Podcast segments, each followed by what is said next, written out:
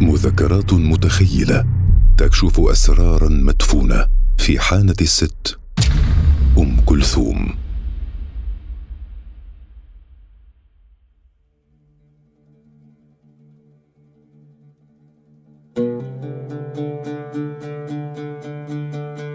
تشبه الكتابة عن أم كلثوم السير في حقل ألغام. وتزداد الخطوره عندما تكون الكتابه رواية. تقدم نفسها إلى القارئ باعتبارها تظهر جوانب مجهولة وقصصا غير مروية وصادمة أحيانا. عن الست. كيف كانت أم كلثوم ضحية للتنمر؟ وكيف صعدت على أكتاف ملحنين وشعراء وصحفيين؟ وكيف تعاملت بانتهازية شديدة للحصول على ما تريده من المشاركين في صناعة أشهر أغنياتها. وعلى رأسهم الشاعر المصري أحمد رامي الذي كتب لها 137 أغنية من أصل 283 هذه الأسئلة الشائكة التي تضمن جذب القراء وإثارة غضبهم في الآن نفسه. هي موضوع رواية محمد بركة حانت الست أم كلثوم. تروي قصتها المحجوبة التي صدرت الطبعة الثانية منها في تشرين الأول أكتوبر الماضي. اختار بركة أن يضع كتابه تحت عنوان رواية واختار لها قالب المذكرات المتخيلة التي تمليها أم كلثوم عبر الحلم على كاتب. لكنه في الوقت نفسه يؤكد أنه قضى ستة أشهر يبحث عن المراجع والوثائق الدالة على أحداث صادمة عن أم كلثوم.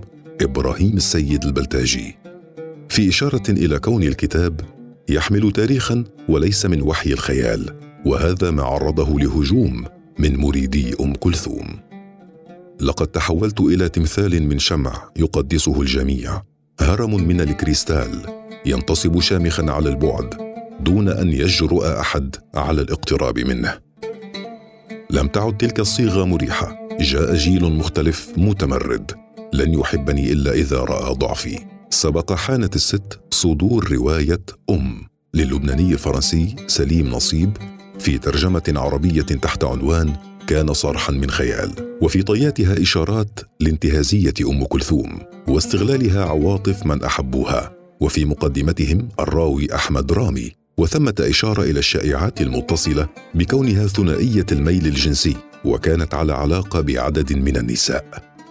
التميز الفني للرواية الساطرة ترجمتها عام 2012 حماها من التعرض لهجوم واسع واستقبلها الكتاب والنقاد بترحيب متحفظ.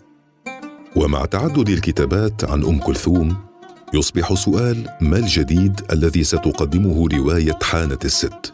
مشروعا وهو ما يجيب عنه المؤلف في الصفحات الأولى من روايته على لسان بطلتها.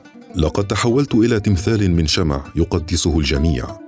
هرم من الكريستال ينتصب شامخا على البعد دون أن يجرؤ أحد على الاقتراب منه واختبار ملمسه.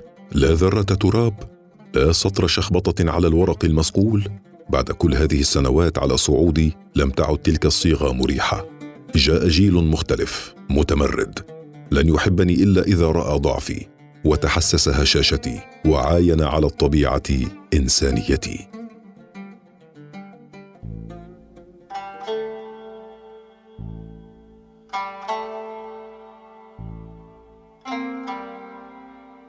في رواية العديدة من النقاط الخلافية والمثيرة منها أن القارئ سيصطدم بسطور تتعلق بقبلات أم كلثوم الحارة للسيدات خاصة أن تلك السطور تتعمق في وصف ذلك بطريقة ربما تستفز البعض إلا أن الرواية تستدعي الشائعة التي تنفيها على لسان البطلة راهبة الإسلام وخاتمة المطربين والنساء.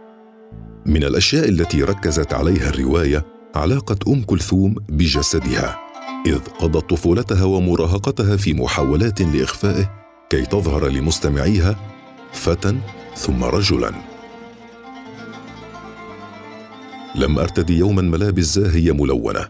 لم أجرب رداء بنصف كم لم أفرح مثل بقية البنات في زماني بتصفيف أمي لشعري. وعيت على الدنيا وأنا حبيسة جلبيه سوداء تليق فقط بأرملة عجوز.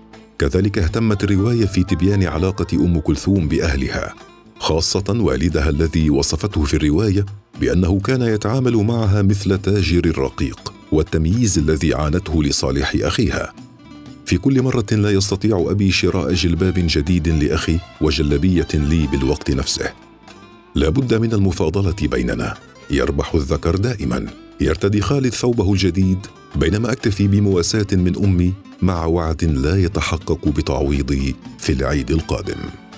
الروايه تستدعي الشائعات الرائجة عن هوية أم كلثوم وميولها الجنسية كي تنفيها على لسان البطلة راهبة الإسلام وخاتمة المطربين والنساء. تستعيد الرواية ما يتردد عن استغلال أم كلثوم عشاقها بانتهازية وخداع.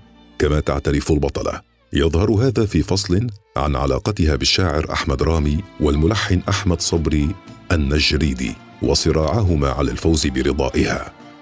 يأتيني الملحن فيقول احذري الشعراء ويأتيني الشاعر فيقول ويل لك لو صدقت الملحنين. اثنان من الطواويس ينفشان ريشهما على هيئة مروحة وهما يتنافسان في حبي أنا أنثى الغراب.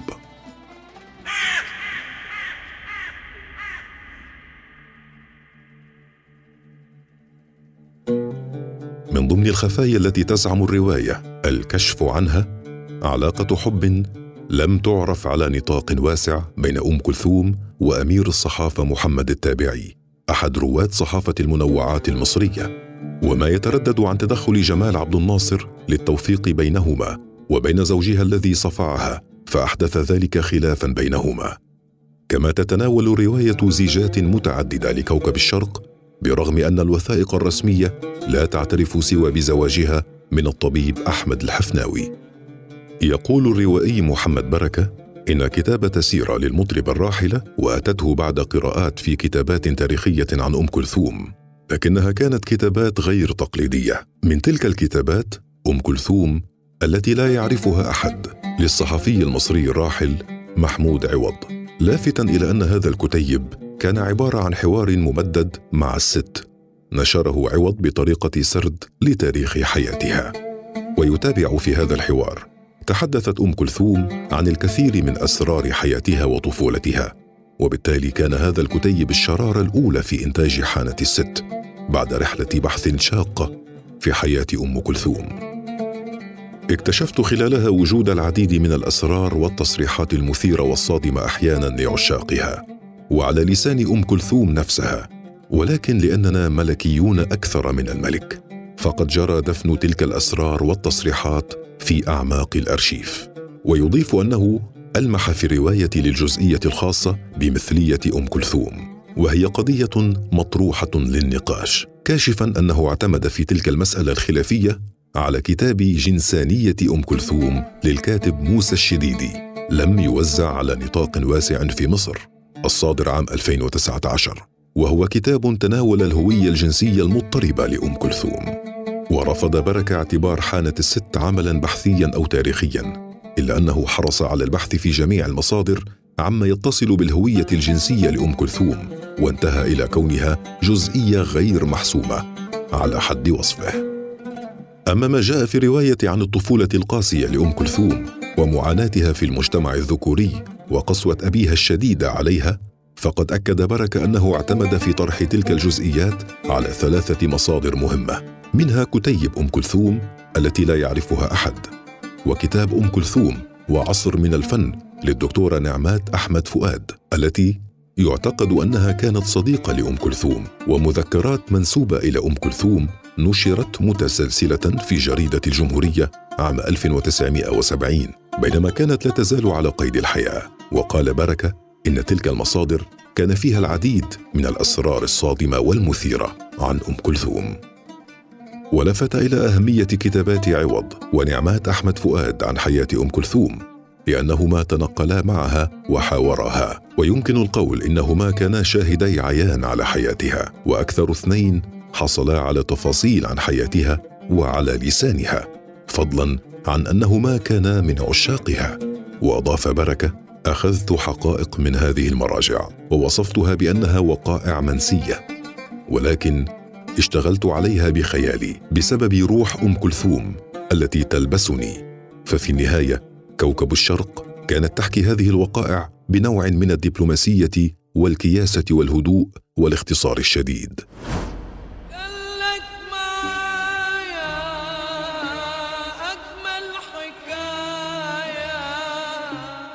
ولكن دور الرواية كان التعبير عما هو تحت الجلد وعن إحساس أم كلثوم مما عانته من قهر وغضب.